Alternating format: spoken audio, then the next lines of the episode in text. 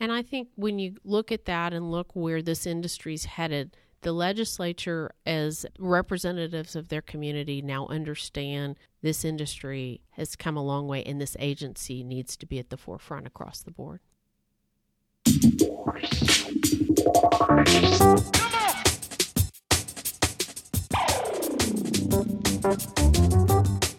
The oil and gas industry, the driving engine of the world economy, delivering prosperity, innovation, and abundance across the globe. Here are the stories of its key players, directly from the leaders themselves. This is Bulwark's Oil and Gas Industry Leaders Podcast, where real experiences are passed on from the leaders of today to the leaders of tomorrow. Here is your host, Paige Wilson. Welcome to episode number seven. I'm honored to be sitting here this afternoon in Austin, Texas, with my guest, Chairman Christi Craddick of the Railroad Commission of Texas. How are you this afternoon, madam? I'm great. Thanks for having me. Thanks for being in Austin. Thanks for coming on the show. Before we go into your current role, could you please inform our audience of how you got started in the oil and gas industry? Well, kind of non traditional in some respects, and traditional at the same time. So I grew up in Midland, Texas, the heart of the oil and gas industry in this country, I think, as everybody knows at this point. And my dad was in the oil and gas industry, so he sells mud and puts together deals. And I watched that in my life and grew up around and in the oil and gas industry. And like, this is a good industry. You've got hardworking people who know how to make a difference in a community, but are innovative and do good things in business. So I watched that growing up and then came to Austin, to UT Austin and went to undergrad and law school and decided that necessarily going back to Midland to live wasn't the greatest idea as a single woman. There wasn't a lot of job opportunities, but I wanted to be involved. So I became an attorney does oil and gas, tax, water, environmental issues for the last 20 years. Started a grassroots company because I think it's important for any business that you're working on to be out in the community, educating and informing communities about what you're doing. And then when the Railroad Commission seat looked like it was coming available, frankly, in 2011. I'd been watching this agency, worked around this agency, actually did an internship in this agency during law school at the Railroad Commission, knew it was a good agency and needed some attention, quite frankly. And as I say, like a typical woman, I decided I was going to come in and fix it. And so in 2011, I uh, the there was a seat going to be available, so I ran for office. Had never run for office ever and had des- decided that this would be a great place to be, and I was right. So I worked hard for, frankly, 18 months and ended up winning. Wow, that's pretty incredible. Running for the first time, as I mentioned in emails prior to this, that I understand what that's like. But what really made you run? Well, it really was a big piece of it was this agency needed some attention, in my opinion. So we were up for Sunset, and so for Right. for educating folks about Sunset, every 12 years, most agencies in the state of Texas go through a sunset review, which is basically an audit, not a financial audit, but a performance audit. We have been in as an agency since 2010, and I was sitting in a committee hearing at the end of 2010, beginning of 2011, and watching commissioners struggle to explain why oil and gas was important, and it was important, remember, at that time period. Right. We had started becoming more important again. Mm-hmm. And also just looking at the agency and thinking this agency is the most important energy industry agency, frankly, in the entire world. When you look at it, it's the oldest. I think it's the most important energy agency in the entire world. And it needed somebody to sit and look at the agency, keep and bring good quality people back into this industry in this agency, and make sure somebody was paying attention. So I decided to run because it sounded interesting. I was kind of at a crossroads in a in my career and trying to figure out what I joke what I was going to figure out what I was going to do when I grew up. And it was it really was an interesting time in this industry. It was hundred dollar oil, so everybody thought it was going to be great forever. And I'd lived through a few downturns in my life, so I knew it wasn't going to be great forever. I knew there were some long term opportunities, and there were good people over here. And I decided, if nothing else, if I ran, I'd figure out what I was going to do next, and uh, meet a lot of fun people in the process. And so it was. It's been a great experience. So now that we know where you began, can you discuss your journey to your current position now and the really the the challenges you faced as the chairman and commissioner? Well, so all three of us as commissioners are elected statewide equally. Mm-hmm. We're all up every six years, so I'm actually getting ready to be up in the next cycle again in 2018. So oh. I was elected in 2012, right. so I'll have a I have a six year term and we rotate the chairmanship amongst the three of us as a gentleman's quote agreement.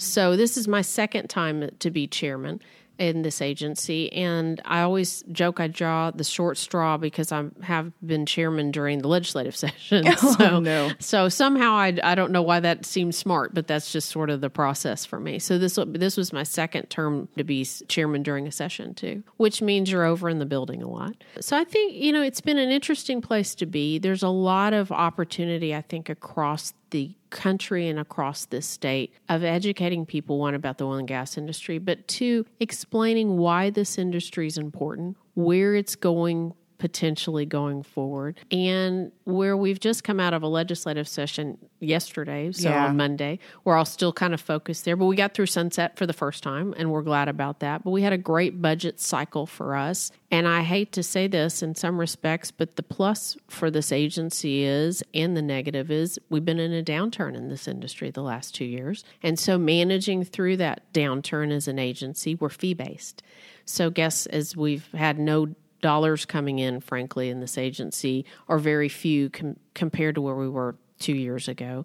Managing through a crisis, budget crisis, figuring out how to go back over to the legislature and say, you know, we really are very, very important to the state. We're 30% of the industry's 30% of the state economy. Was 40% when y'all were here two years ago. Guess why you're having budget problems, right? And let me explain to you and give you good information about why you ought to give us more dollars. We have dollars we bring in, just give us some other dollars. So we've had a very successful budget session as well. And I think when you look at that and look where this industry's headed, the legislature, as representatives of their community, now understand this industry has come a long way and this agency needs to be at the forefront across the board. Absolutely. And there's, you know, so many wells that aren't producing anymore and you've got to do something with them. That's right. And we, and look, we look at you know we've got wells, and I think that we've done out of this agency from my office this past year what I call the oil field relief initiative. Part of it to figure out how we manage rules smarter, get rid of some rules that we don't need to. And part of that is some of those marginal and stripper wells. We want to keep them online. Look, it's a job for somebody if they're online. They're also tax dollars that people pay to the state and to local communities. And once you take a well offline and plug it, it's gone. Yeah. And so you really, I hate, I'd like, I like to keep wells online. It's still, they're important. So I think the, the creation of jobs and continuing to have job creation, because you've got, it's not just the pumper out there, it's the service company, it's, it goes all the way down the line. So we've looked one job in the state from oil and gas really ends up creating something like five to ten because of all the service companies as well as the restaurants and the people at the grocery store and other and other community jobs. So it's it's a it's an important industry in the state. Oh yeah, absolutely. If you had one piece of advice to give to our audience, what would it be? You know, I think the biggest piece of advice that I got years ago, and I think it's true no matter who you are and what business you're in, is frankly treat everybody the same.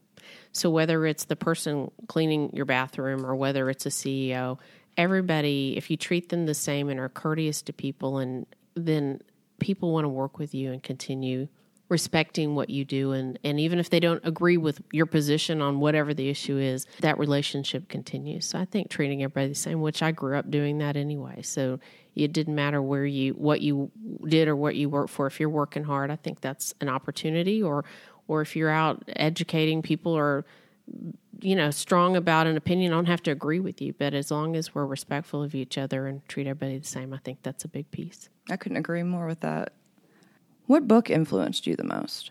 Probably, and I hate to say it's a cliche, but I'd say the Bible really for me because I think the the day to day. I mean, I've got my daughter sitting in here as we're doing this today, and you know that's where you know those are the life lessons, and they really are in the Bible. So I think that's one of those things we read a little bit every day and and try to put a lot of practices into your daily life. So, what's your most used business tool? You know, it's an interesting question. Like a real a piece of equipment, obviously my phone, but the tool itself, I'd say mediation. Sitting and listening to all sides. That's the lawyer in me.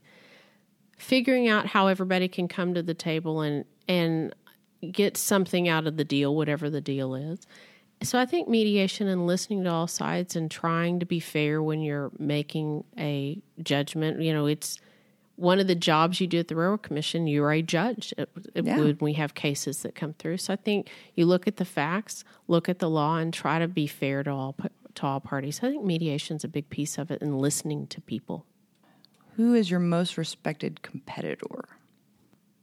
For us, I think you look at what other people are doing in business or in other agencies and want to try to take good things that they've learned and um, and, and, and emulate them in some respects. So we had a commissioner when I first got here. He knew a lot about rate cases. I learned a lot about rate cases from him.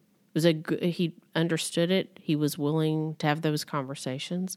When the three of us as commissioners sit on the dais in an open meeting, you know, everybody's got their own perspective, and I think that's a really good thing to try to listen to people and learn from other folks.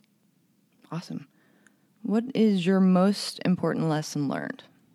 That's an interesting question. Yeah, you really, but that's an interesting question. You know, I would say, besides listening to people, frankly, you've got to stand up for what you believe in.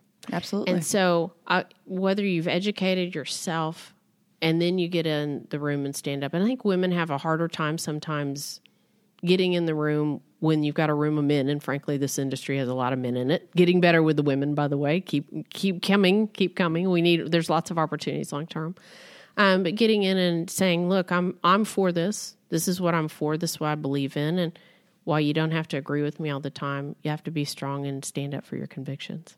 What's your favorite podcast you know, I don't have a lot of time for podcasts. um, partly because I, when I want to watch something, if it's if it's not the middle of the night, I'm watching like Mickey Mouse or or princesses with my daughter. So with that takes over my life. But if people send me good quality podcasts, I do watch them. And um, and I think that that's you know I think that where I prioritize time that I don't actually watch a lot of TV or do a lot of screen time when I'm at home. If it's work related, absolutely we we look at it during hours or hours when I'm not um, with my daughter, but we prioritize other things besides screen time when she's around. So I don't spend a lot of time. But if there's good podcast and people send it to me, I always watch I'll have to send you a link to my show. I will. I'll watch it. I'll listen to it. I should yeah, say I'll listen, listen, to it. I mean, it is the new wave of the world, and I, I do enjoy it. When I'm driving, actually, we'll plug them in and listen to them. That's when I generally get to listen to things. Yeah, that's exactly how I got onto the network. So that's been interesting. Now it's time to announce this week's winner of the $200 steak dinner from the Capital Grille. And this week's winner is Dmitry Andreev, production engineer at Occidental Petroleum Corp. Congratulations. Congratulations. $200 steak dinner is a great gift. I'd take that. Okay, we're going to have to sign up. We're signing up. For your chance to win a $200 steak dinner from the Capital Grille, each week, visit www.bulwark.com forward slash podcast, enter your information, and listen for next week's show to see if your name is chosen. As always, a link will be provided in the show notes to make it easier to enter. If you're not familiar with Bulwark, they are the leader, not to mention the largest manufacturer of flame resistant clothing in the world. So after you're done signing up for that steak dinner this week, be sure to check out the rest of Bulwark's website to learn more. And since Oil and Gas Global Network's calendar is filled with events, it's, we also need to thank our on the road travel sponsors. Lee Hecht Harrison. LHH is the world's leading talent development and transition company that helps businesses simplify the transformation of their talent and workforces to accelerate results and reduce risk also helping individuals build their careers within their companies or in transition to new opportunities. Visit www.lhh.com for more information. Also, we've got Total Land Technologies, which has the world's most advanced field land management system, the Landman's Virtual Office. Visit www.totalland.com for more information. That concludes this episode, so just remember it's up to you to open the next door.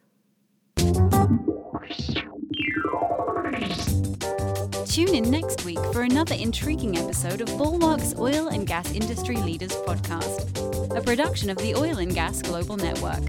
Learn more at oilandgasindustryleaders.com.